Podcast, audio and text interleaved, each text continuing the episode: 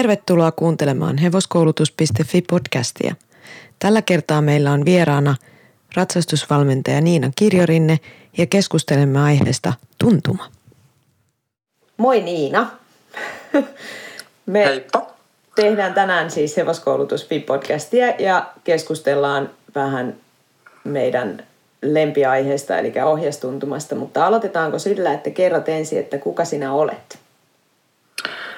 Joo, eli siis mä toimin ratsatusvalmentajana ja mä oon päätynyt tähän hommaan sillä, että mä oon hankkinut, tai mä oon oikeastaan mun taustalla paljon erilaisia tyylejä ja tekniikoita, eli ihan tavallisesta semmoisesta kilpakouluratsastuksesta on surffailu vähän tuonne niin kuin oikeastaan erilaisia klassisen puolen juttuja.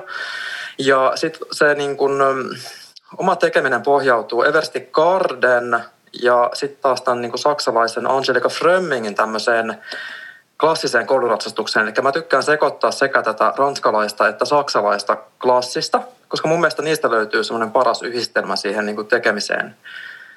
Ja sitten, no mä oon käynyt siis eläinfysioterapeuttitutkinnon Englannissa. Sitä on edeltänyt semmoinen pitkä koulutusseikkailu. Mä oon semmoisen 50 plus koulutusta käynyt Suomessa ja Euroopassa ja käyty vähän USA puolella. Ja tota, joo, se on oikeastaan se tausta. Joo. Äh, vähän itse asiassa, mitä ero on ranskalaisella ja saksalaisella klassisella? Mikä on semmoiset niin silmiinpistävimmät erot? Ehkä semmoinen isoin ero siinä, niin kun, jos mietitään klassista saksalaista ja ranskalaista, niin ranskalaisessa ehkä opetetaan se hevonen enemmän seuraamaan niin sitä ratsastajan ohjasotetta. Että se hevosen pitää aina seurata joka suuntaan sitä antavaa ohjaa. Taas saksalaisessa, kun ratsastaja antaa sen ohjasotteen sieltä, niin periaatteessa hevosen pitäisi esimerkiksi jäädä pää paikalle. Eli sinne myötäys, niin saksalainen olettaa, että hevonen jättää sen pään siihen samaan muotoon, kun taas ranskalainen olettaa, että hevonen ojentautuu heti sitä kohti. Toki myös saksalaisestahan myös haetaan esimerkiksi eteen alas ja eri asentoja, mutta tota, se on yksi semmoinen aika selkeä ero. Joo. Ää, muistatko yhtään, että kumman pohjalta, vai oliko se sekoitus, niin kumman pohjalta ne FEin kouluratsastussäännöt on tehty? Kyllä menee enemmän tuonne ehkä niin kuin nyky, tai sanotaanko saksalaisen, se, se lopputuote on enemmän niin kuin saksalainen Joo. sieltä. No, mitä sä sitten teet nykyään, tällä hetkellä? Joo, eli siis edelleenhan tämä valmennustoimintahan pyörii ja osittain etänä, osittain livenä. Ja sitten yksi toinen pääasia on koulutusten järjestäminen, eli mehän järjestetään ammattilaisille ja harrastajille erilaisia koulutuksia. Ja justiin nämä hevosen anatomiaan ja käytännössä nämä dissektiokoulutukset on ollut tosi suosittuja. Ja sitten on erilaisia niin kuin liikeanalyysiin liittyviä juttuja, mitä ollaan koulutettu. Ja sitten ihan uutena on tietenkin tästä 3D-teknologian ja muutenkin teknologian ja mittausteknologian hyödyntäminen niin kuin tässä omassa työskentelyssä. Et nyt justiin lanseerattiin se uusi semmoinen 3D anatomia mallisto. Eli tämmöinen, että 3D, 3D-tekniikalla tota, tuotettuja erilaisia hevosen anatomiaan liittyviä tällaisia erikoisuuksia, niin nämä on tuossa tuonne kansainväliselle puolelle ennen kaikkea niin suunnattu. Joo. Tota, niin, niin, ja sitten sulla on yhteistyötä noiden klinikoiden kanssa? Tai klinikoiden Joo, kanssa. kyllä. Joo. kyllä. Ja fysioterapia vai teetkö ihan niin kuin liike Siis joo, kyllähän mä hevosia myös käsittelen, koska mulla kumminkin on siitä, tota, mä just olen erikoistunut näihin Faskia-asioihin, että sehän on semmoinen, missä mä oon kaikista eniten kouluttautunut, eli miten Faskian, Faskian kautta päästään vaikuttaa siihen liikkeeseen, ja tietenkin siinähän mennään sitten ihan sinne manuaalitekniikkapuolelle, plus tietenkin ihan sen niin kuin liikkeen kautta, eli just se valmennus yhdistyy sitten siinä siihen, että sehän on tärkeä yhdistelmä. Joo. Tota, puhutaan tänään sun ja mun lempiaiheista tuntumasta – sun kanssa ehdottomasti sitä varten, että sä oot saanut vietyä mut johonkin aivan uuteen sfääriin sen asian kanssa. niin, niin, niin, mä, mä niin kuin pidän sua tämän asian asiantuntijana ehdottomasti. Ja, toki vielä siis itsellä, jos toi motoriikka seuraisi sitä, mitä aivot tietää, niin se usein mm. helpottaisi. Mutta tota, tälle yli nelikymppisenä, niin no, toi on vähän hidasta jo toi tiedon siirtäminen aivoista lihaksille. Se hidastuu tässä niin kuin ajan saatossa, mutta tehdään töitä sen kanssa. Mm. Niin, niin aloitetaanko siitä, että kerrot mulle, että mihin tuntumaa tarvitaan? Mikä on tuntuma? Mikä on tuntuma? Se on ehkä ensimmäinen kysymys. Joo, tämä on käytännössä silleen niin kuin, mulle tämä on yksi favoritti sen takia, että koska tämä on semmoinen elementti, mitä on siis, se on aivan älyttömän informatiivinen kommunikaatiokanava hevosen ja ratsastajan välillä. Eli käytännössä jos me nyt ihan karkeistetaan vaan, niin sehän on niin kuin ratsastajan kontakti hevosen suuhun. Mutta sitten taas toisaalta, niin tämä on semmoinen niin kuin älyttömän herkkä tämmöinen niin kuin tietoväylä saada tietoa hevosen liikkumisesta ja tasapainosta. Ja siihen, siihen heijastuu kaikki hevosen muodon ja tasapainon muutokset, kaikki mikä liittyy suoruuteen, hevosen esimerkiksi asentoja ja kokoamisen laatuun ja siis kaikkea mahdolliseen, mitä se hevonen vaan voi tehdä siellä, niin se heijastuu sinne tuntumaan. Hmm. Ja se ei voi toimia hyvin, ellei se hevonen niin kuin ole ähm, rento ja se koko niin kuin, ratsastus pitäisi olla semmoista niin kuin helppoa ja sujuvaa, niin vasta silloin se tuntuma voi toimia niin kuin oikeasti hyvin. Mm. No kummasta se lähtee, hevosesta vai ihmisestä? Äh, ihminen määrittelee sen tuntuman. Eli monestihan on, siis yleensä tota, on olemassa semmoinen ajatus, että ähm, hevonen määrittää sen, että minkälainen se tuntuma on. Esimerkiksi on tällaisia, niin kuin joku saattaa sanoa, että no tämä hevonen tykkää nojata kuolaimeen, ja, tai sitten, että tämä on niin herkkä, että tänne ei voi koskea, tai on tämmöisiä niin kuin erilaisia niin kuin ajatuksia. Ja sitten ajatellaan, että se niin kuin hevonen on jo päättänyt sen, että minkälainen sen tuntuman pitäisi olla, mutta mm. sehän ei ole niin, vaan se ratsastajan tehtävä on opettaa se, että minkälainen se olisi semmoinen hyödyllinen tuntuma. Mitäs muuten, mitä mieltä oot olisiko se semmoinen asia, mikä pitäisi opettaa heti ensimmäisenä ennen kuin sille hevoselle, ennen kuin sitä lähdetään edes niin kuin valmentaa, ennen kuin sillä lähdetään ratsastaa? Kyllä se kannattaisi maasta käsiä opettaa ensin, eli se suhtautuminen siihen kuolaimeen ja mitä se tarkoittaa, niin sitähän pystyy valmistelemaan hirveästi maasta.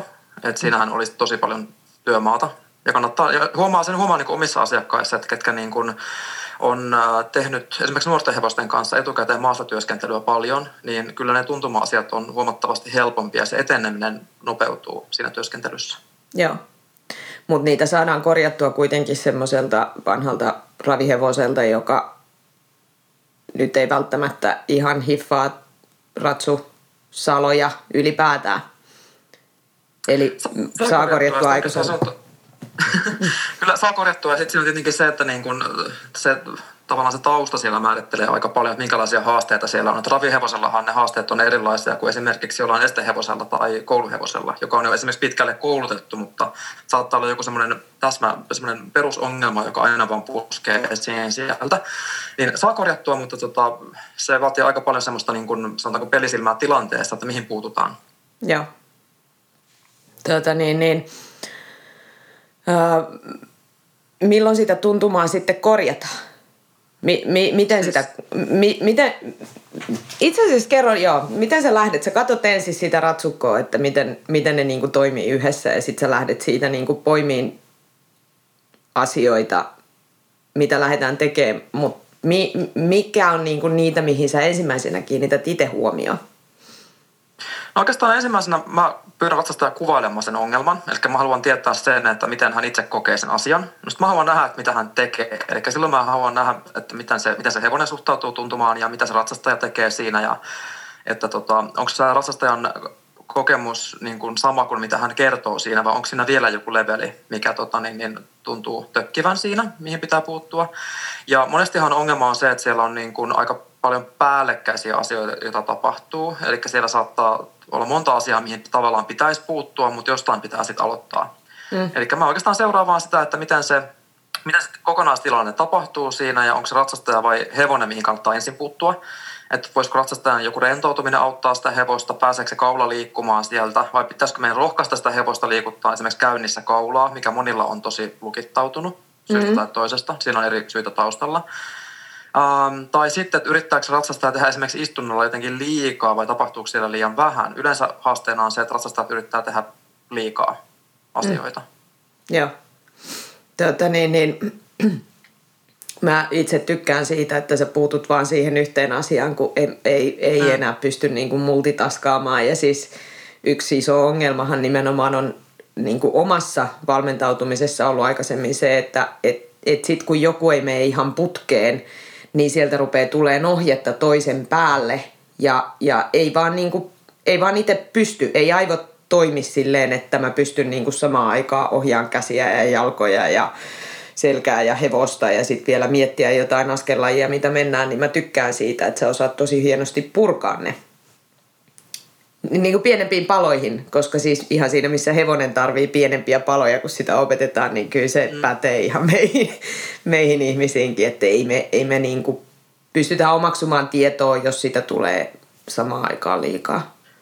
Joo, ja sitten tämä on sellainen just niin kuin tärkeä juttu siinä mielessä, että sun täytyy niin kuin myös hyväksyä siinä tilanteessa se, että sä et pysty korjaamaan kaikkea kerralla. Ja tämä on mm. niin monesti haaste, että kun haluaisi hirveästi, että tämä nyt vaan pitäisi toimia.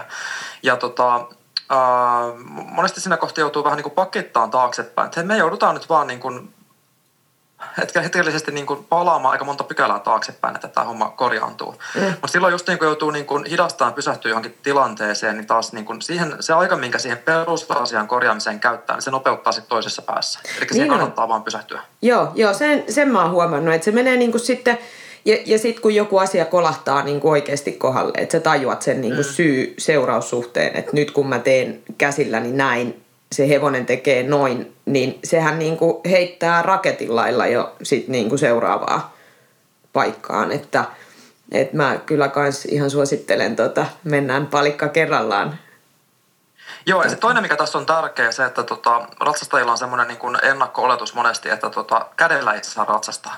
Tämä on mm. tärkeä pointti myös tähän kohti, koska tota, Uh, jos me lähdetään täsmä korjaamaan jotain tuntumaan ongelmaan liittyvää tekniikkaa, niin se käytännössä se korjaus kannattaa ja pitää monesti tehdä kädellä. Ja se kädellä ratsastushan, se, se mielletään jotenkin semmoiseksi, että nyt mä jotenkin vedän täältä suusta tai teen jotain epämiellyttävää hevoselle.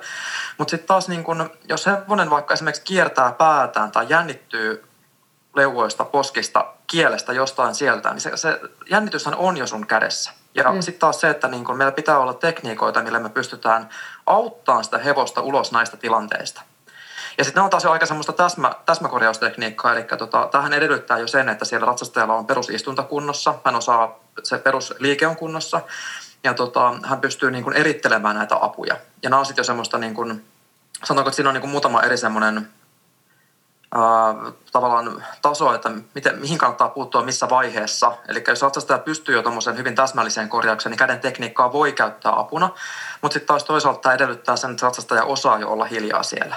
Mm. Eli kättä käytetään, jotta ei tarvitsisi käyttää sitä. Mutta silloin tarvitaan monesti vähän käden suuntaa, voidaan vähän kohottaa ohjaa, johtaa ohjalla. Voidaan käyttää pientä semmoista sormien liikuttelua, mutta ei semmoista irrottelua, mitä monesti näkee. Joo, joo sellaista vähän niin kuin sahavaa, eteen joo, taakse sahavaa liikettä. Joo, se, se, ei, se itse tulee tuolta niin kuin ajo, ajomaailman puolelta ja siellä taas sitten niin kuin se tuntuma korostuu aika paljon justiin sitä varten, että kun ei ole sitä istuntaa. Eli, eli sulla on vaan se ääni ja, ja ne ohjat, mm. niin, niin siinä niin kuin tämä – tämä korostuu aika paljon ja justiin se, että tota, nykyään aika paljon niin kuin vaaditaan sitä keveyttä ja sellaista tietynlaista kiltteyttä ja, ja sitä, että sitä tuntumaa ei ehkä saisi oikein ottaakaan. Sen ohjan pitäisi olla ihan löysä ja sitten taas niin kuin esimerkiksi ohjasajossa tai ajossa, missä se ohja itsessään jo painaa ihan jäätävän paljon, niin se, sehän on se löysä ohjahan on hevoselle epämiellyttävämpi kuin, kuin semmoinen kevyt tuntuma, koska sinne tulee se semmoinen voimaköysi efekti, että se rupeaa heiluun.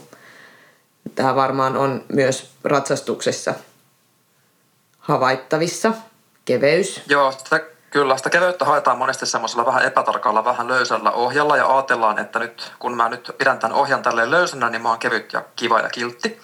Ja tässä tietenkin on se, että kun on ohjeistettu, että sen käden nyt pitää vaan olla siellä paikallaan, että se pitää olla ihan jämptisti paikallaan, se on tasainen ja kiltti ohja. Mutta se riippuu tietenkin sitten taas tilanteesta ja esimerkiksi askel lajista, että jos sun käsi on vaan hiljaa ja sä menet käyntiin, niin sehän ei toimi, vaan sen käden pitää joustaa mukana. Laukassa sama juttu, tietenkin mm. vähän eri määrä, mutta anyway se asia on, tai se jousto tapahtuu kuitenkin sieltä. Ja tota, jos ratsastaja koittaa jotenkin pitää sitä ohjaa niin kuin hirmu kevyenä ja sinne tulee sitä löysyyttä, niin monesti siellä haasteena on se, että se käsi saattaa olla vähän niin kuin jännittynyt tai käsi on ehkä liian edessä, käsi on saattaa olla liian suora. Ja tota, tai se käsi on kääntynyt johonkin asentoon. Että se, tota, monesti Ai, sitä orava käsi. Joo, joo, joo. Eli tämä, että ne kääntyy niin kuin, siis rystyset ylöspäin, eli niin kuin pianosormet. Mm. Se on aika yleinen. Tota, sitä paikataan tosi usein sillä, että niin kuin annetaan vähän niin kuin, äh, liian, liian pitkät ohjat. Ja tota, sitten tämä ohjan pituus on myös sellainen, että niin kuin on, on kaikista vaikeinta ratsastaa kevyellä, tarkalla ohjalla, joka on niin kuin oikeasti joustava, jatkuva ja semmoinen niin kuin herkkä. Mm. Se, se, se vaatii paljon enemmän kuin se, että sä annat sen ohjan pois sieltä ja sanot, että nyt mä oon kevyt. Mm.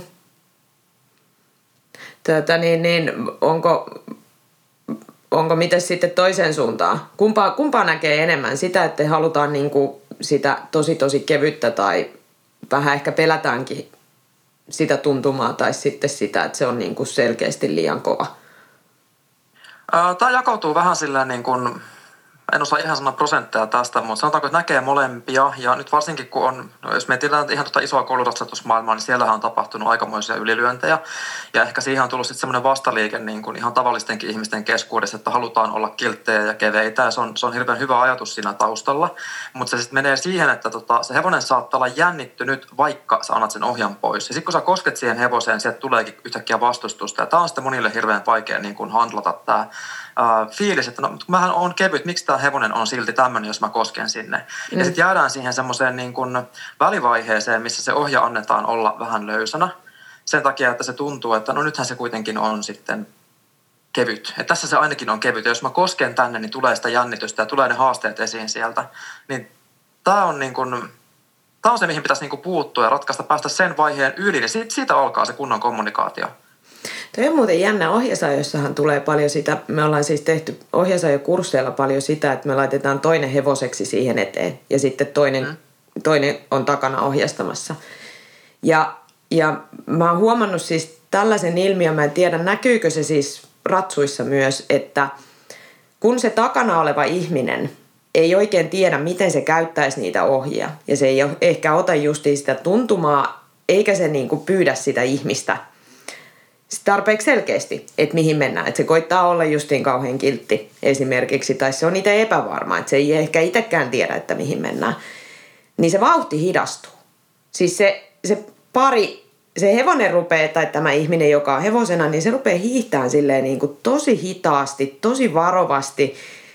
Se on tosi jännittynyt, se ei tiedä yhtään niin kuin mihin sen pitäisi mennä. Ja sitten niin kuin palaute on aina se, että korjaukset tulee jotenkin tosi jyrkästi, että sitten kun ollaankin menossa niin kuin oikeasti väärään suuntaan, niin sitten se tuleekin yhtäkkiä tosi voimakkaana se, se korjausliike. Ja jokainen, joka on ollut hevosena, niin toivoisi aina, että se olisi paljon selkeämpää. Joo, Näkyy hevosissa. Kyllä, tämä sama näkyy, näkyy, näkyy. Eli tässä on justiin se, että esimerkiksi tämä, tämä korostuu etenkin silloin, jos meillä on hevonen, joka on jo varsin pitkälle koulutettu, niin hevoset, jotka herkästi niin kuin alkaa esimerkiksi koota kovasti, eli ne saattaa mennä aika lyhyen muotoon, ne saattaa jäädä vähän tyhjäksi ohjalle, ja silloin tota, käytännössä aina haasteena on se, että se hevonen on pohkeen takana. Mm. Ja tätä taas korjataan monesti sillä, että me lähdetään niin kuin, että pohkeesta eteen, pohkeesta eteen. Joo, mutta tässäkin on se, että pitäisi ensin korjata se, se asento, eli se leukakulma pikkusen auki sieltä, että me saadaan se hevonen sinne tuntumalle. Eli tämä, tämä, silloinhan ne muuten tulee silleen, tai oikeastaan ratsastaja monesti kokee, että sinne ohjaan ei oikein niin pysty vaikuttamaan, jos se hevonen menee vähän niin tyhjäksi sieltä. Mm. Ja sitten tuleekin just näitä äkki, äkkireaktioita tavallaan niin hevosen mielestä. Mutta joo, nämä pitäisi korjata silleen, että tota, korjaus tulee eteen, mutta siinä pitää puuttua myös siihen niin kuin asentoon ja justiin saada se jatkuvuus ja se tuntuma. Mä puhun monesti niin kuin valmennuksesta, pitää päästä niin kuin iholle tavallaan mm. sieltä, että sä saat koskea siihen hevoseen. Ja tota, jos ei siihen hevoseen saa koskea, niin silloinhan se hevonen ei vielä ihan ymmärrä sitä tuntumaa mm. sieltä myös. Eli tota, sen hevosen pitää siis ymmärtää ja hyväksyä se tuntuma, jotta siihen voidaan vaikuttaa. Mm. Tuota, niin, Joo, niin. ihan sama näkyy. Joo, eli Eli tavallaan niin kuin jokainen voisi käydä harjoittelemassa sen kaverin kanssa ohjasajaa pitkin kenttää. Kyllä. Niin tietää, miltä sulla se tuntuu. loistavia videoita itse. Mä oon katsonut, sulla somessa on ollut niitä tota, villasukka jalassa ja tota, niin, niin kuolaimet sinne. Nämähän oli ihan loistavia ne videot. Joo. Ja tota, sitähän pystyy niin itsekin, että jos ei nyt kaveria saa inspattua mukaan, niin, tota, niin, niin sitä tulkittiin Joo. tosi mielenkiintoisesti sitä videoa. Mähän siis koitin erilaisia kuolaimia. Mulla oli siis ne ajokanget, sitten mulla oli pauseri, Oli suoraa kuolainta, oli nivelkuolainta ja oli kolmipalakuolainta. Ja se pointtihan siinä oli se, että, että mä kokeilin, että kuinka lujaa mä voin vetää, että se ottaa minun kipeää. Siis joo, totta kai hevosella on erilainen suun anatomia kuin mulla jalanpohja, mutta kyllä mullakin nyt aika herkät jalanpohjat on, että ei siinä mitään. Ja esimerkiksi sen ajokankin kuolaimen kanssa, niin mä, mä sain vetää siis todella kovaa. Mutta sitten mä sain niinku kauheasti palautetta, että mä en ikinä vetäisi mun hevostani noin kovaa suusta. Noin mäkään vetäisi. Mutta kyllä mä voin itteni jalasta vetää mm. ja kokeilla, että miltä se niinku tuntuu. Ja, ja kyllä mä niinku väitän, että kuitenkin sitten varsinkin hevoset, joilla maastoilla on esimerkiksi paljon, tai hypätään esteitä, tai tehdään jotain, missä on niinku aika nopeita, tulee tilanteita, että se joudut niinku käymään sinne vähän kovemmin. Niin mä väitän, että aika monet hevoset itse asiassa sit loppupeleissä saa aika voimakkaita tuntumia, vaikka me ratsastajat väitetään, että ei saa.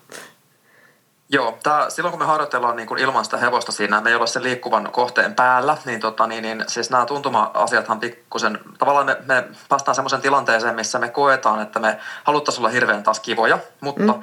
oikeassa elämässä ne otteet on isompia. Eli se, mitä, jos me harjoitellaan tuntumatekniikoita ilman sitä hevosta, niin ne tulee monesti silleen niin kuin, äh, tehdään hyvinkin herkkiä ja tarkkoja ja hyviä, hyviä tota, niin, niin, tavallaan niin kuin, otteet on hyvin herkkiä ja tarkkoja ja hyviä.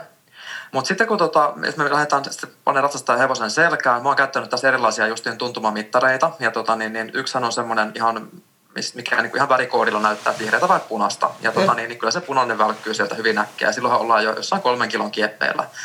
Ja tota, sitten taas, niin kun, jos mä pistän sinne ihan oikein mittarin, mikä näyttää sitten ihan tarkkaa dataa, niin helposti päästään 60 kilon naps naps sieltä. Et ei tarvitse ottaa isoakaan pidätettä, että se on tota, hyvin helposti se paine kasvaa sieltä. Ja sitten tässä tullaankin sitten siihen, että ää, ne asiat, jotta se hevonen voi olla kevyt, jotta asiat voi toimia, niin ne avuthan pitää myös viedä perille asti. Mm-hmm. Ja tässä mä itse niin nojaan aina siihen, tai mulla on sellainen kiva periaate, minkä mä oon imuroinut tuolta turvallisuusalan maailmasta. Eli mullahan on tausta taas tuolla turvallisuusalalla. Ja tota, niin, niin siellä on semmoinen niin kuin periaate kuin lievimmän haitan periaate. Ja mun mielestä tämä on kauhean niin kuin kaunis ajatus ratsastukseen ajatellen. Että me käytettäisiin semmoista lievintä mahdollista keinoa, joka toimii. Mm. Ja sitten mä aina alleviivaan sen, joka toimii. Eli ne asiat pitää pystyä viemään myös perille asti, koska jarrut on myös meidän henkivakuutus. Hevosen pitää ymmärtää se jarru. Ja silloin, tota, jos se hevonen esimerkiksi niin kuin jännittyneenä puskee sitä ohjaa päin, niin ei voi jäädä vaan niin kuin varovasti kuiskaamaan ja pyytelemään ja kyselemään. Mutta ei saa myöskään tehdä mitään ylilyöntiä, että lähtee riuhtomaan sieltä. Eli mm. se pitää opettaa tosi järjestelmällisesti, että jarru on jarru. Ja tota, se opetetaan lievintä mahdollista keinoa käyttäen, mutta sen asian pitää myös mennä perille. Ja tässä kohtaa esimerkiksi, jos miettii, miten miten esimerkiksi Tuire Kaimio opettaa nämä asiat niin kuin kirjoissaan ja tota, kursseillaan, niin tota, siis sehän on tosi järjestelmällistä ja kuitenkin sitten johtaa siihen, että se jarruhan tulee sieltä. Mm. Joo, ja mulla on siis omakohtaista kokemusta, koska mulla on hevonen, joka on hirveän matala ryhtinen ja, ja se, se siis tykkää, se siis jää makaamaan. Tämä on ihan opetettu asia ja olen itse ollut osallisena opettamassa sitä sille, että se, se jää makaamaan siihen kuolaimen päälle ja sä kyllä aika hienosti oot saanut sen aika monta kertaa sieltä ylös. Että, että tota, sulla on ihan hyvät toimivat keinot siihen, että miten tämä lievin mahdollinen haitta sitten toteutetaan niin, että se oikeasti toimii. Joo, eli sitä, sitähän ei hevosta jäädä vetämään sieltä. Mä itse koin silloin, mulla oli itsellä kanssa semmoinen hevonen, joka oli valtavan vahva edestä, siis oikeasti vahva edestä ja meni vielä rullalle. Ja tota, se oli hyvin osaava hevonen, mutta tuntuma-asiat oli, ja tasapainoasiat oli aika haastavia. Ja tota, äh, siinä kyllä, niin kuin sanotaanko, että kun valmentaja, silloinen valmentaja sanoi, että nyt et, et, et vaan niin ota ja päästä niin se oli aika tukala ohje siinä tilanteessa, koska tota, se ei ihan oikeasti, niin kuin, en mä saanut sitä koskaan toimimaan sillä taktiikalla. Mm. Et mulle itsellään nämä hommat lähti aukeamaan vasta siinä kohtaa, kun mä tota, pääsin tuonne Eversti Garden-valmennuksiin mm. aikanaan. Ja tota, niin, niin siellä lähdettiin sitten opettaa se hevonen rentoutumaan sitä sun ohjeisotteesta. Eli se hevonenhan jännitti hirveästi vastaan. Se pisti vaan hanttiin ja sulkeutui ja sitten sit mentiin. Niin tota, se lähdettiin purkaan ihan sieltä niin kuin alkutekijöistä lähtien. Joo. Joo, ja se on siis, sehän on hirveän epämiellyttävä tunne, jos hevonen on tosi vahva sieltä edestä, koska sehän lisää siis ihmisen turvattomuuden tunnetta tosi paljon. Et varsinkin jos menee maastossa ja meet vähän kovempaa ja se hevonen ei niinku kuule lainkaan, mm. mitä, mitä sä yrität sille sanoa, niin se tekee taas sitten sen, että hirveän helposti sen hevosen kanssa ei edes sitten mennä kovaa. Ja sitten se ei pääse ikinä koskaan eläissään päästeleen mihinkään, kun kukaan ei uskalla Joo. mennä sillä, kun se painaa sinne kuolaimelle. Joo. Et varmaan kannattaa korjata asia. Joo, se pitää, se pitää korjata. Ja mielellään niin kuin alkuvaiheessa heti jo tehdä oikein, mutta tietenkin, jos on nyt päässyt eteneen tuolle tasolle, niin kyllä siinäkin pääsee sitten niin kuin, sitä pystyy korjaamaan, mutta tota, niin, niin se, se pitää tehdä tosi järjestelmällisesti. Joo. Tota, onko sillä tuntumalla mitään väliä, jos, jos ei kisaa koulua? No niin, tullaan, tullaan nyt siihen, että tota, se tuntumahan oli siis tällainen niin kuin informaatiokanava mm. sieltä. Eli tota, jos se hevonen esimerkiksi liikkuu, just niin kuin jos, jos hevosen ryhti on esimerkiksi vaikka just matala, tai, tai me halutaan jumpata sitä, tehdä erilaisia asetuksia, taivutuksia sieltä ja eri liikkeitä, niin kyllähän se antaa ihan siis valtavasti informaatiota ratsastajalle. Ja esimerkiksi estehevosella, niin se ratsastettavuushan on siis täysin niin kuin riippuvainen sitä tuntuman laadusta myös. Mm. Eli tota, jos sen tulee jotain jännitystä niskaan tai, tai leukaan, niin siis sehän ihan täysin siis vaikuttaa suoraan, että miten, missä asennossa se hevonen kantaa itsensä. Koska tällä on taas suora linkki taas tuonne rintakehään ihan, ihan niin kuin lihasten kautta, faskeajärjestelmän kautta. Mutta sitten taas niin kun, jos mietitään ihan tasapainoa, niin koska tuntuma liittyy niin selkeästi siihen hevosen tasapainoon, niin mä sanotaanko näin, että niin kun toivoisin, että jokainen opettelisi mahdollisimman laadukkaan hyvän tuntumaan, koska sitä kautta saa niin älyttömästi taas tietoa sitä hevosen liikkumistavasta. Mm. Ja onhan se maasta käsin korjatessakin, niin se on äärimmäisen helppoa, kun sä pystyt korjaamaan paljon pienemmillä liikkeillä, kun se hevonen hyväksyy sen tuntumaan ja se kuuntelee sitä. Joo. Niin ei tarvi, ei tarvi niin kuin huitoa ja heilua ja repiä ja riuhtoa, vaan voi tehdä silleen niin kuin pienesti. Joo. Joo, ja sitten monesti niin kun, jos tuntumassa on ongelmia, niin ihmisten niin kun, joskus saattaa siirtyä esimerkiksi siihen, että no tämä hevonen ei tykkää tästä kuolaimesta, niin mä menen sitten kuolaimettomilla. Mm. Ja tota, se ei kuitenkaan poista sitä sun tuntuma-asiaa sieltä sillä lailla, että siis kyllähän sun pitää kuolaimettomat yhtä lailla opettaa sille hevoselle, ja sulla edelleen säilyy se, se kontakti sinne Mm. Eli jos haluat vaikuttaa siihen asentoon, niin sehän tarvitset sen tuntumaan sieltä. Joo, ja tuostahan nyt on niin kuin hirveä määrä tutkimuksiakin, siis eihän niin kuin voimahan ei katoa mihinkään. Eli, eli jos mä vedän siitä ohjasta, niin sillä ei ole mitään merkitystä, että onko se kuolain vai onko se kuolaimeton, se paine siirtyy, se voima siirtyy sinne Joo. vastakappaleeseen. Ja sitten tosiaan, niin kuin toi just niin kuin sanoit, niistä 6 ja 10 kilo, kilon voimista niin niitähän on siis mitattu tieteellisesti todella paljon ja keskiarvoisesti Grand Prix-tason ratsastajillahan oli se 2-3 kiloa ja siis osahan siitä tulee hevosesta. Hevonen tekee osan siitä paineesta sen omalla pään ja kaulan liikkeellä. Eli ihminen ei pysty sitä edes, edes välttämään. Muuta kuin tietysti sillä, että sä heität niin kuin kokonaan ne ohjat pois, mutta sittenhän sulle ei ole niin kuin kommunikaatio samalla tavalla enää sinne hevoseen. Joo, ja se toinen, mitä näkee tällä hetkellä niin kuin enenevässä määrin, niin on nämä kaulanarut. Eli sehän on myös semmoinen, että niin kuin niitä monesti saatetaan neuvoa vaikka, että kaulanarua kannattaisi käyttää, että se ratsastaja saa niin kuin vakautettua sen oman käden. Ja tota, mm. tässä on nyt semmoinen haaste sitten, että jos mietitään, mihin se kaulanaru sijoittuu, niin sehän tulee hevosen kaulanikamia, alakaulanikamia vasten. Mm. Eli nehän on tosi pinnasta siellä alakaulassa. Ja sitten kun miettii vielä, että siinä on henkitorvi ja ruokatorvi siinä niin kuin just siinä, mihin se kaulanaru tulee, niin se on jotenkin niin kuin, mä mietin vaan sitä fiilistä, että mikä sille hevoselle tulee, jos sulla on jatkuva semmoinen kontakti taas sen niin kuin kaulaan. Että itse miettii, että ei se ole kauhean kiva tunne, jos joku kuristaa sua kaulasta mm-hmm. liikkuessa, niin se ei niin kuin, Tämä on, tämä on yksi semmoinen, mihin mä oon törmännyt nyt viime aikoina, että niin on neuvottu, että no, jotta sun käsi olisi niin kuin hyvä, niin pidä kaulanaru tossa. Mm. Mutta tämä saattaa sitten myös hämätä, että okei, kyllä se antaa ratsastajalle sen vinkin, että okei, näin se niin kuin voisi tasottua tämä käsi ja näin. Mutta se on niin kuin hevoselle, niin kuin, se, on, se on niin herkkä paikka toi, toi kaula, että mä, mä varoisin vähän niin kuin, ää, ylläpitämästä jatkuvaa semmoista jotain niin kuin painetta siellä kaulunarun muodossa. Toki kaulunarullahan voi ratsastaa myös hyvin, eli siinähän on se, että sä voit senkin opettaa hevoselle tosi niin kuin mm. hyväksi kommunikaatiovälineeksi. Niin ja tietysti sitten se, että, että kuinka usein näitä asioita toistetaan, että eihän siitä no. nyt ole mitään haittaa, että se meet välillä kuolaimilla, välillä kuolaimettomilla, välillä kaulanarulla, kun se hevonen toimii ja, mm. ja itse osaa mahdollisesti myös käyttää niitä varusteita.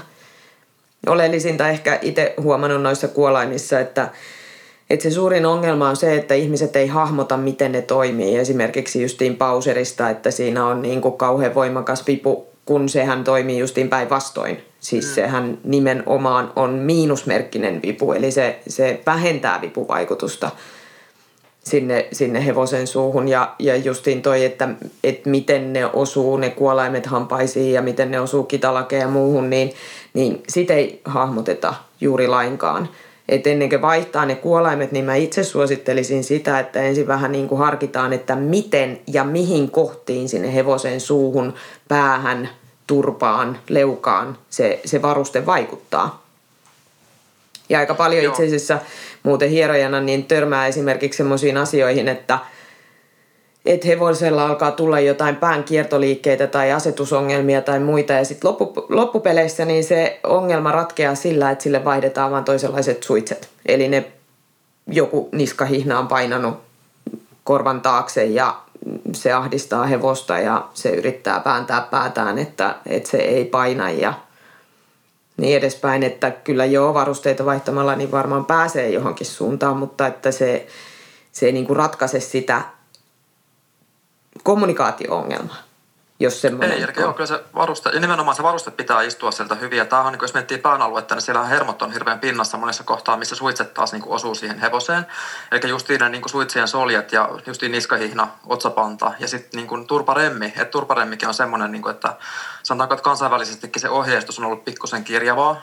Eli mm. se, että niin se turparemmi on riittävän löysälle siis laitettu. Ja sitten taas tulee monesti se vastareaktio ihmisiltä, että mutta entä jos mä menen sitten vaan ilman remmiä, että mihin tota tarvitaan. Niin siis hyvin fiksusti säädettynä, niin ei sitten turparemmista ole mitään haittaa sille hevoselle. Se on hieno koriste. Ei, ja siis onhan siitä, on, on siitäkin olemassa. Siitä oli itse asiassa tota, yhden webinaarinkin kuuntelin noista suitsien sovittamisesta, niin siinä oli, että etenkin niin kuin osaamattomilla ratsastajilla, niin niin jos ei ole sitä turparemmia ollenkaan, että se turparemmin poskiremmit vähän estää sitä, että se, ne suitset ei niin kuin pääse heiluu siinä hevosen päässä. Eli, eli se teki sitten niin kuin kuolaimeen ylimääräistä liikettä, kun sitä turparemmia ei ollut sitten ollenkaan. Et työajopuolellahan siis ei käytetä turparemmia. Itse en käytä sitä varten, että meidän XXX Full päihin ei löydy kuin teetettynä. jos haluaa sen tarpeeksi löysälle. Mutta työpuolellahan siis ei käytetä turparemmeja sitä varten, että siihen, siellä on riimu siellä suitsien alla. Ja sitten tauolla otetaan vain suitset pois päästä. Mutta että, että sekään ei ole siis jo välttämättä hyvä asia jättää se sitten kokonaan pois. Eikä korvaa Joo. sitä harjoittelua. Ei, ei, se ei poista sitä. Tämä onkin monesti se, että niin ihmiset, ketkä mulle tulee, tai mulle tulee pyytämään justiin tuntumaan neuvoja, niin siellä on monesti takana aika pitkään jo semmoista niin varustesovittelua. Siellä on niin kuin esimerkiksi kuolaimia kokeiltu jo ihan valtavasti. Ja siis joo, se kuolain, se pitää sopia hevoselle. Se on hyvä, että niitä nykyään sovitetaan ja mitataan, mutta sitten siinäkin niin kuin aika semmoisella perusvarusteella pääsee kuitenkin sit niin kuin tosi pitkälle. Eli ne ei tarvi olla mitään niin kuin, niin kuin raketista seuraavia niiden tota, kuolainten niin kuin se niin kuin malli, vaan oikeasti aika perus hyvällä varusteella niin pääsee tosi pitkälle. Että oikeastaan se on niin kuin se suora nivel tai kolmipala, että ne oikeastaan ne minkä kanssa niin kuin, missä, missä pyöritään. Että. Ja loppu tulee sitten ratsastajan kädestä, eli siis sehän, tota, vaikka se kuollaan olisi minkälainen siellä suussa, niin tota, loppuviimein kyllähän se on se ratsastajan käsi, joka määrittää sen, että miten sitä, miltä se kuollaan vaikuttaa siellä Joo, todellakin. Suussa. Ja, ja tätä, tämähän mä en anna minkäännäköistä synninpäästöä kenellekään. Se, se, on vaan, se on vaan pakko opetella käyttää sitä kättä ja sillä siisti. Et edelleen se käden voima ei, ei katoa sieltä mihinkään. Mites muuten ratsastajilla itse ainakin huomaan sen, että heti kun on pikkusenkin hartiat jumissa tai lantiojumissa tai muuta, niin se vaikuttaa välittömästi siihen, että miten mun käsi toimii. Joo, vaikuttaa. Ja sitten oikeastaan ensimmäinen, mihin se vaikuttaa, on se, että ratsastajan käsi vaikuttaa tavalla tai toisella taakse. Siis se, niin kun, jos mietitään, että mä paljon olen tehnyt jostain tuntumaharjoituksia ja tota, silleen niin kun, no tuhatkunta ihmistä varmaan käynyt käsiä läpi tässä nyt, niin tota, lähes poikkeuksetta niin ihmiset, kun sä lähdet tekemään sitä joustoliikettä, niin ne yrittää ensin vaikuttaa pikkusen taakse. Eli tämä on ihan refleksi, mikä tulee sieltä ihmisestä. Mm. Ja sitten tietenkin, jos siellä on jotain kiräyksiä tai jännitystä tai jos niin kuin ihan jännittävästi tilanne tai, tai sattuu olemaan vähän niin kuin pitkä toimistoputki takana tai muuta, niin tota, siis kyllä se, niin kuin, kyllä se vaikuttaa siellä. Eli semmoinen niin kuin, se antavan käden luominen sinne, eli sinne antava, mutta niin kuin, sit niin kuin, myös tietyllä tapaa, että se, miten sanoisi hienosti, eli siis, että se käden pitää ajatella eteenpäin, mutta sen pitää myös pystyä niin kuin, olemaan niin kuin, tosi tarkka tietyissä mm. tilanteissa. Että ne pidätteet otetaan justiin perive sieltä ja miten se, mihin te se pidätte tehdään esimerkiksi, niin on, on tosi iso juttu, että miten se hevonen taas suhtautuu siihen tuntumaan ja miten se ratsastajan käsi sitten taas pääsee joustamaan sieltä. Mitäs jos on hirveän iso hevonen ja iso liikkeinen hevonen ja pieni ihminen? Onko hankala? Mm, riippuu, eli, eihän se, tota, eli se myötäyshän ei ole mikään ihan siis tosi massiivinen. Mm. Eli tota, kyllä se niin kuin, sanoisin, että ei pitäisi olla iso ongelma. Joo. Voisi kuvitella, että kun isolla hevosella on niin paljon sitä liikeenergiaa, pieni ihminen ei välttämättä sit, no ehkä tuntuman kanssa, mutta sitten se ehkä heijastuu sinne istuntaan enemmän. Että. Joo, tulee ehkä enemmän niissä tilanteissa, jos se hevonen vaikka jostain syystä nyppisi sieltä ohjasta. Eli silloinhan sen tulee sitten aika paljon voimaa. Jos ratsastaja on, lähtee niin kuin mukaan siihen, niin, niin tota, tulisi ehkä enemmän mieleen niin kuin nämä tilanteet siinä. Joo. No, pitääkö kankikuolaimet kieltä? Kun siitä on ollut niin paljon kauhistelua, että kankikuolaimet on aivan kamalia. No tota, jos joku ei osaa soittaa viulua ja se kuulostaa ihan hirvittävältä se alkuharjoittelu, pitääkö viulu kieltää? Pitää. Mulla on itsellä absoluuttinen sävelkorva. Mä en pysty sitä kuuntelemaan kovin, kovin kauan. Ja tota, joo. Mutta tota, niin, niin, siis lähtökohtaisesti eihän se väline ole se. Eli siis kankihan on tarkkuustyökalu. Eli tämä on, tää on monesti, niin kuin, tämä, tämä keskustelu herää sit tuolla niin kuin isossa maailmassa aina silloin tällöin vähän enemmänkin. Ja halutaan, että niin kuin GP pitäisi pystyä menemään niin kuin perusnivelellä. Ja tota, Joo, kyllä siis ne hevos pääosin toimiikin ihan niillä perusvarusteilla, ne ketkä siellä tasolla kisaa. Mutta on enemmän semmoinen, että niinku se kankihan on myös syystä siellä, eli sehän on se tarkkuustyökalu, joka vaikuttaa vähän eri tavalla kuin taas se nivelkuola, mikä samaan aikaan on jo siellä suussa. Eli tridonghan on joko nivel- tai kolmipala. Mm. Niin, niin Tämä on enemmänkin se, että siellähän arvioidaan sitten korkealla tasolla sitä, että miten oikein ja hyvin näitä varusteita käytetään. Ja jos tämä otetaan pois sieltä, niin tota, siis me voidaan tehdä siitä tavallisellakin kuolaimella rumasti. Mm. Niin, niin, niin mun niin, se ei ole niin se oikea tie. Joo, kun tämä, tämä, tämä on nyt se, mistä mä sanoin justiin siitä synninpäästöstä, että mä en anna sitä synninpäästöä nyt kenellekään. Niin se, se että et, ei kai sillä ole mitään merkitystä, että vaikka se olisi pala nahkaa tai pala paperia, mikä siellä suussa on, niin kyllä se silläkin kipeätä saat mm. sille hevoselle, jos haluaa. Et, et siitähän se lähtee, että miten kovaa sä vedät siitä ohjeesta. Joo, lusikallakin voi lyödä. Niin voi. Lujaa, aivan. Joo. niin voi. Joo, Joo ja siis se, että et, et periaatteessa niin kuin pelkällä sillä ohjalla, vaikka se olisi missään kiinni, niin kyllähän se silläkin voi lyödä hevosta. Ja kyllähän sekin ottaa kipeät. Joo. Joo, ja se on niin kuin porrastettu jo sillä lailla, että niin kuin ennen tiettyä tasoa kankia ei saa edes käyttää. Ja se, että joku on niin kuin, niin kuin rikkonut näitä sääntöjä, niin tota, eihän se niin kuin ole syy niin kuin ottaa sitä niin kuin sitä, niin kuin tavallaan se, se perinne on tehty tosi niin kuin hevosta ajatellen siellä. Jos miettii ihan koulusääntöjä, nehän on oikeasti tosi niin kuin hevosystävällisesti laadittu. Loppuun mm. ne rupeaa lukemaan. Ihan tuntumasta löytyy semmoinen Suomen kilpailusäännöistä koulupuolelta, niin löytyy semmoinen äkkivilkaisulla 25 mainintaa, että kevyellä tuntumalla. Sama pätee tietenkin hevosen muotoon, että sehän on monesti semmoinen haaste, että tota, miten se muoto toteutuu siellä.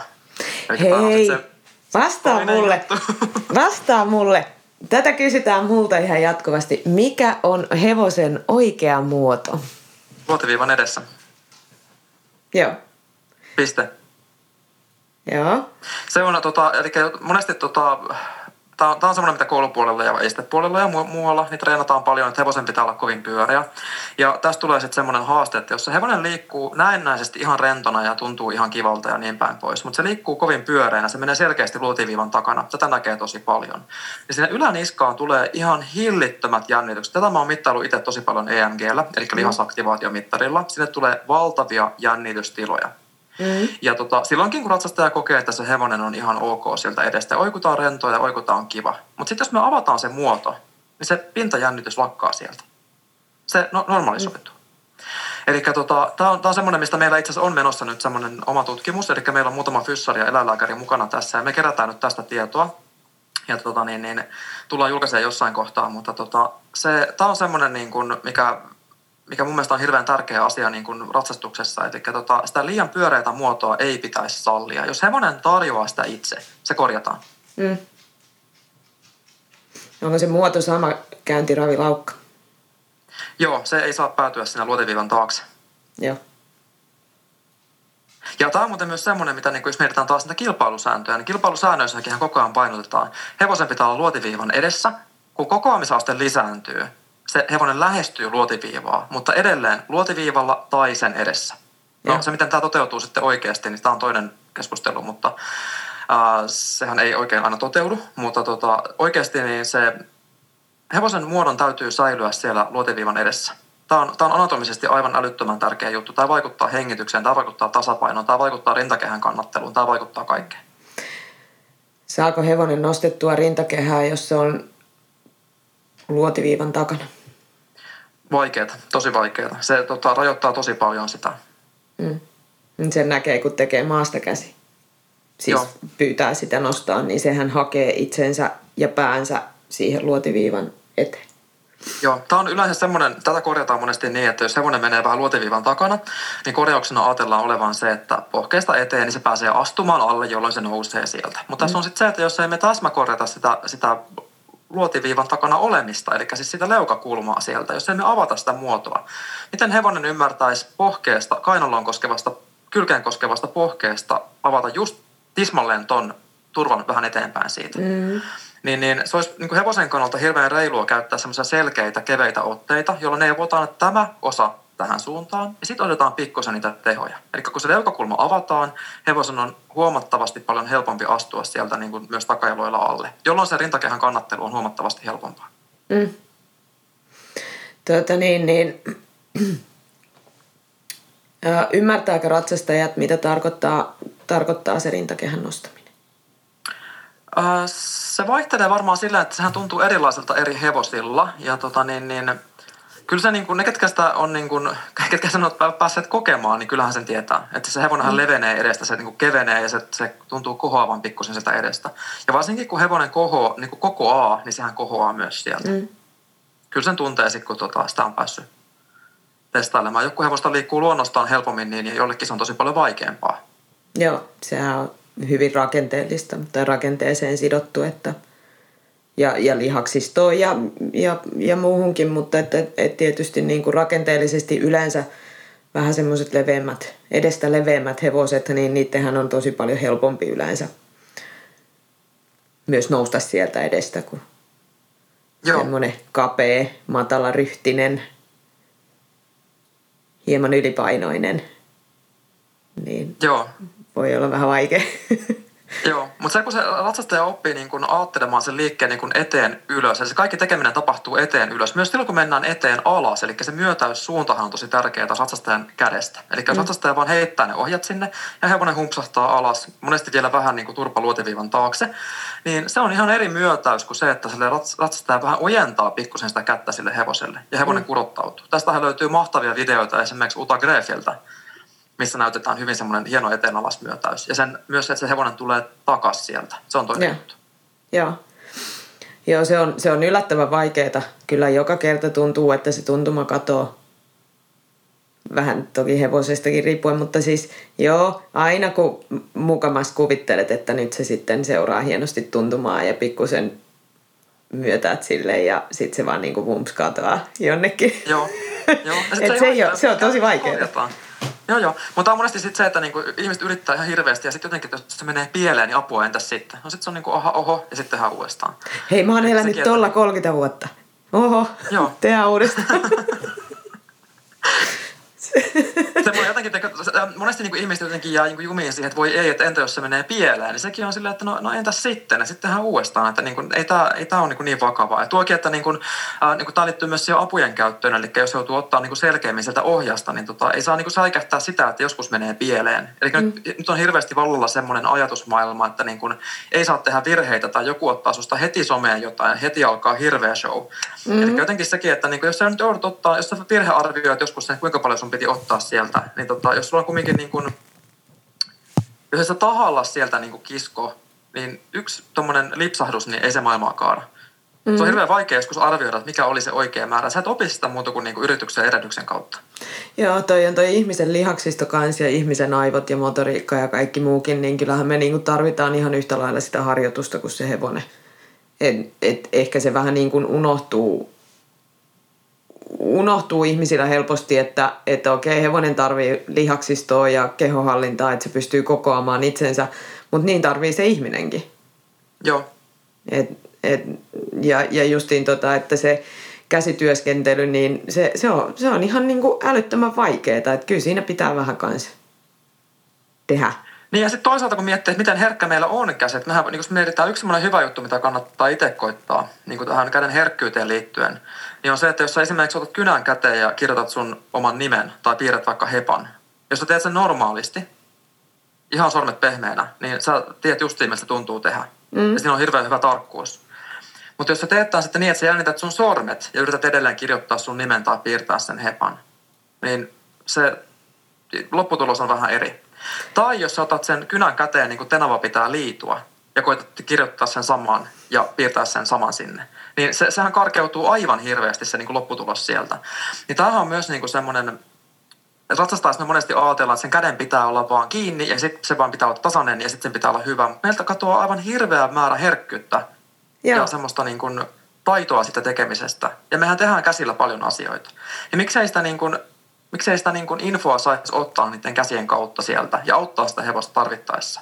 Toki tavoite on olla hiljaa siellä, tavoite on olla herkkä, mutta se on lopputulos. Silloin mm. kaikki on hyvin. Ihan älyttömän hyvä. Jokainen lähtee nyt piirtää ja kirjoittaa omaa nimensä eri tyyleillä ja miettii sitä, että mil, mitä se tarkoittaisi, jos siinä olisi välissä niin kuin ohjeet. Eikä, eikä se Joo, Tästä löytyy ainakin tuolta Euroressaken YouTube-kanavalta löytyy video. Mä kerran tein tästä silleen, että mä piirtelin ja kirjoittelin. Ja tota, niin se on kuvattu sinne. Niin tota, sieltä löytyy video. Hei joo, joo. Pitää laittaa se tohon, tohon esittelyyn. Se joo, video. Niin. se kannattaa. Tämä kannattaa koittaa. Ja sitten toinen juttu on, sitten tulee pakko vielä sanoa pidätteestä. Tämä on, tämä on semmoinen, mikä monilla ihmisillä, että voi, ei mitä mä teen pidätteen, kun mun hevonen vähän puskee tai tekee jotain. Vinkki. Ää, tee pidäte sentti kaksi ylös. Mm keventää ihan hirveästi sitä otetta. Joo. Vähentää vastustelua. Mitä se tekee ihmisen hartioille? Rentoutta. Riippuu mitä sä teet sen. Sä niin. voit tehdä sen hirveän monella tapaa. Niin. Eli niin. nyt tota, äh, siis se pidäte pitää tapahtua silleen, että sulla niinku säilyy se hartiat rentona. Sitten pidätehän lähtee istunnosta. Eli sun istunto mm. sanoo ensin, että odota. Mutta sitten se käsi viimeistelee sen. Eli jos sä paat käden pelkästään kiinni siinä paikallaan. Eli jos sä vaan puristat käden nyrkkiin.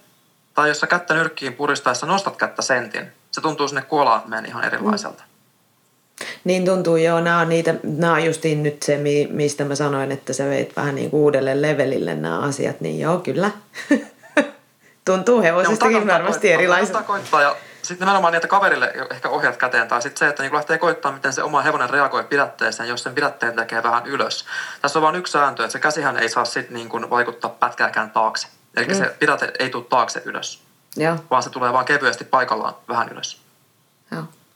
Helppoa. Se kuulostaa tosi helpolta, mutta sitten ihmisen apina-aivot ei välttämättä aina ihan muista sitä siinä niin kuin itse tilanteessa. tuota, niin, niin. Ää, mitä mieltä sä oot siitä, siitä että tota, kun sanotaan, että hevoselle ei ole vielä voimaa? Tämä on monesti, tämä just liittyy siihen muotoon, eli monesti silloin hevonen liikkuu vielä vähän pyöreänä, eli mm. se saattaa liikkua justiin siellä vähän liian pyöreällä kaulalla, ja jotenkin ajatellaan, että se ei jaksa vielä nousta sieltä, Mm. Ja sitä pitäisi vaan, niin kuin, sit vaan niin kuin, sen pitää antaa liikkua siellä, kunnes sillä on voimaa. Ja jos me katsotaan meidän nykypäivän GPtä, niin tuntuu, että GPssäkään ei vielä ole voimaa, jos niin kuin, tämä olisi nyt se, se tota, ää, tapa. Mutta tota, niin, niin, tässä, on, tässä on eri koulukuntia ja sanotaanko näin, että niin kuin, mä itse kun mä oon perehtynyt tosi paljon tuohon ranskalaiseen niin justiin tämän Eversti Garden myötä. Ranskassakin on sitten erilaisia variaatioita, mutta mä menen nyt Garden, Garden järjestelmällä. Ja sitten taas jos miettii niin kuin saksalaista klassista kouluratsastusta, eli semmoista ihan mikä tulee tuota Deutsche Reitschulelta ja tota niin, niin Warendorfista, niin kun mä oon käynyt sielläkin treenaamassa, niin nämä oikeastaan nämä molemmat menetelmät painottaa sitä, että hevosen pitää liikkua auki, mm. eli semmoisessa hyvässä asennossa luotiviivan edessä. Ja tota, silloin tämmöisiä ongelmia ei tuu samalla tavalla. Eli se hevonen pääsee astumaan hyvässä asennossa aina sen oman tasonsa määrittelemissä rajoissa totta kai, mutta sitä hevosta niin kehitetään tosi monipuolisesti niin näissä molemmissa järjestelmissä. Kuinka paljon siihen vaikuttaa se, että silloin kun se hevonen menee luotiviivan taakse, niin sehän ei, sen, sen hapenottokyky heikkenee. Ja mitä vähemmän se saa happea, niin sen vähemmän sen lihakset myös, sen, sen lihakset väsyy nopeammin, kun se hapen saanti ei ole ihan optimaalista. Niin. Varmasti yksi asia on tuo, joo. Sitten kun mä puhuin silloin alkuun sit, tai aikaisemmin siitä, että jos tota hevonen liikkuu luotiviivan takana, niin mikä jännite tulee sinne niskaan. Mm. Niin jos sä itse koetat laittaa nyt niskan tiukaksi, tuota niin kuin, ihan niin kuin niska, kaula tottakaa tiukaksi, niin sä et voi jännittää vaan niskaa, vaan se jännittyy myös aina se kaulun etupuoli. Aina. Mm. Hartiat ja jännittyy. Lähtee, hartiat jännittyy, voi vaikuttaa mm. lantioon, voi vaikuttaa jaloissa asti, voi mm. tuntua, mm. se riippuu vähän, että kellä tuntuu missäkin, mutta tähän vaikuttaa hengitykseen suoraan. Mm. Tähän ahtauttaa vähän sitä, miten sä hengität. Mutta se mihin tämä ennen kaikkea vaikuttaa siihen sun fiilikseen, millä sä liikut. Mm. Eli jos sä oot jännittyneenä, niin et sä, et sä niinku, no voit sä puskea täysillä, mutta niinku se ei ole sama tuote kuin semmoinen mm. niin rento jäntävä liike. Joo. Niin tota, eli siis sitä niin kuin voimaahan tai semmoista niin kuin poveria liikkeeseen voi saada niin kuin monellakin tapaa. Ja yksi on tietenkin se, että me hirveästi niin kuin riuhdataan ja ähkitään ja tehdään asioita. Tai sitten me voidaan hakea semmoista niin kuin ojennuksen kautta tapahtuvaa semmoista hyvin joustavaa ja niin kuin monipuolista liikettä. Mm. Tota, miten sitten, mitä mieltä saat siitä, että voiko, tai että kun hevonen on tosi tosi herkkä sieltä suusta, niin pelkääkö se kuolainta vai, tai, tai sitä tuntumaa? Se ei ehkä ymmärrä. Tai sitten se on jotenkin kokenut sen tarpeelliseksi päätyä sinne niin kuin kovin lyhyeksi. Uh, joku hevoset hirveän herkästi myös päätyy sinne. Ilman, että ratsastaja niin yli koskeekaan ohjaa, niin hevonen menee jo sinne. Mm. Mutta tota, toi on semmoinen, mihin pitää puuttua sen takia, että esimerkiksi jos hevonen hakee itsensä kovin lyhyeksi, niin esimerkiksi käynnissä, niin se kaulan liike, normaali, neutraali, hyvä liike, mikä sinne kuuluu, niin se estyy. Mm. Jos hevonen tekee tuon, niin se käynti, se, tavallaan se pään jousto suunta muuttuu, eli se ei joustakaan enää eteen, vaan se alkaa tulla niin ylös-alas suunnassa, tai sitten se jousto loppuu kokonaan sieltä. Ja tämä vaikuttaa sitten taas siihen, miten se hevonen käyttää sitä kroppaa, jolloin meillä käynnin laatu kärsii. Mm. Ja esimerkiksi kouluratsastuksessa niin monesti saattaa olla käyntikertoimella kaksi. Ja käyntihan paljastaa ne ongelmat, mitä siellä treenissä on. Mm, niin joo, näihin käynti, pitää puuttua. Käyntilihaksilla käyntilihaksilla ravissa se pystyy kuitenkin sitten niin paljon ja menee jänteillä ja vähän niin kuin kompensoimaan sillä, sillä sen niin kuin luontaisella raajojen lennokkuudella. Et käyntihän paljastaa sitten kaikki sen, sen niin kuin lihaksiston epäsymmetriat ja heikkoudet ja ja siihen vaikuttaa justiin enemmän se, että, että jänteet pystyy toimimaan ihan hyvin siinä ravissa, vaikka se hevonen olisi vähän jännittynyt. Mutta mut lihakset ei toimi, jos se hevonen on jännittynyt. Joo, ja se toinen tähän niin jänteisiin ja näihin liittyen, jos mietitään taas faskiajärjestelmää, eli jos meillä on jännitystä siellä, niin semmoinen jatkuva jännitys alkaa kuivattaa niitä rakenteita. Mm. Ja se alkaa myös muuttaa sitä niin kuin kehon asentotuntoa sieltä, joka tekee sen, että silloin tota, tämä kuormittaa sitten taas jännejärjestelmää sillä, että sen tulee herkemmin niitä vammoja, jos paikat ei jousta niin kuin niiden pitäisi joustaa. Niin tämä on, tämä on tosi tärkeä pointti. Joo. Ja noillahan on siis, ratsuhevosilla on yllättävän paljon siis niskassa, korvien takana – Ähm, kaulassa noita, noita tota, jumeja ja, ja, ja ongelmia, mikä sitten vähän paljastaa myös sitä, että missä asennossa ne hirveän herkästi liikkuu. Mm. Et, että tota, se olisi ihan hyvä, että ne pääsis myös niin kuin, pääsis sinne eteen alas ja, ja pitkäksi ja se muoto olisi auki. Joo, mä teen kanssa monesti, kun mä käsittelen kumminkin hevosia kumminkin aika paljon, niin se on tota, että mä tapaan sitten käydä niin läpi sen hevosen kroppaa ja sitten justiin katsotaan treenin puolesta, mitä voisi tehdä. Ja sitten omistajahan saa monesti justiin neuvot, että mitä paikkaa itse kannattaa vähän sieltä niin kuin hoidella. Mm. Niin, niin sehän auttaa ihan hirveästi siihen, että miten se... Esimerkiksi se hevosta, joka reagoi satulla vyöhön, niin monesti siellä on sitten vaan kertynyt tosi voimakkaita kiräyksiä sinne justiin sinne kainalon seudulle. Mm-hmm. Tai justiin alakaula loimikaudella saattaa olla aika herkkä. Mm-hmm. Tai saattaa olla, että lanneselkä kireytyy monestakin syystä. Ja tota, siellä on, siellä on paljon, mitä pystyisi niinku itsekin tekemään. Ja semmoisena ensiapuna niin kumisuka. Juu, juu. Kyllä. Tavallinen kumisuka käsittely. Ennen kuin tota, että se tota, hieroja ja fyssari ja muut niin tota, tarvitaan ja on tosi hyvä asia, mutta tota, sille niin arkeen kannattaa lisätä se kumisuka, Joo. jos ei vielä käytä. Joo, mä kannatan sitä kanssa ja sitä on hirveän paljon hokenut asiakkaille. Kumisuka on yllättävän raskas. Sen takia sitä ei varmaan Joo. niin paljon muisteta käyttää. Siis sehän vaatii vähän käsivoimaa, kun se rupeaa käymään sitä hevosta läpi sen kumisuan kanssa. Varsinkin jos sillä on kauhean pitkä tai paksu karva, niin se, se, on, se on loppupeleissä niin kuin myös ihmiselle ihan hyvä lämmittely ennen mm. ratsastusta, eikö vaan? Mm. Tätä, niin, niin. Onko sulla tähän loppuun nyt vielä, me ollaan itse asiassa aika kauan taas höpötetty, 55 minuuttia, niin Onko sulla tähän loppuun nyt vielä joku semmoinen niin täsmäjuttu, minkä haluaisit mainita, muistuttaa, huutaa ihmisille? No oikeastaan tuntumasta siis semmoinen pitää muistaa, että se, se ei korjaannu sitten joskus. Sille pitää tehdä heti jotain. Eli siihen kannattaa satsata saman tien. Eli jos siellä on ongelma, niin siihen kannattaa keskittyä koska se helpottaa ihan hirveästi niitä muita asioita. Se vaikuttaa kaikkeen, mitä ratsastuksessa tapahtuu. Joo. Se. Meidän, meidän koira ilmoittaa tuolla taustalla, että kello alkaa lähestymään sen verran, että meidän kissa kävelee kohta ratsastuskentän, ratsastuskentän yli. Tämä on meidän päivittäiseen rutiiniin kuuluva asia. niin, niin me voidaan tällä kertaa lopetella ja voidaan tota, itse asiassa vaikka jatkaakin tästä sitten jossain kohtaa.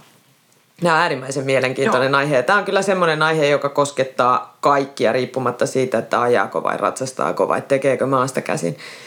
Niin, niin tähän voisi jossain määrin sitten jossain kohtaa palata uudestaan. Joo. Kiitoksia Niina tässä Kiitos. Tämä oli hevoskoulutus.fi podcast.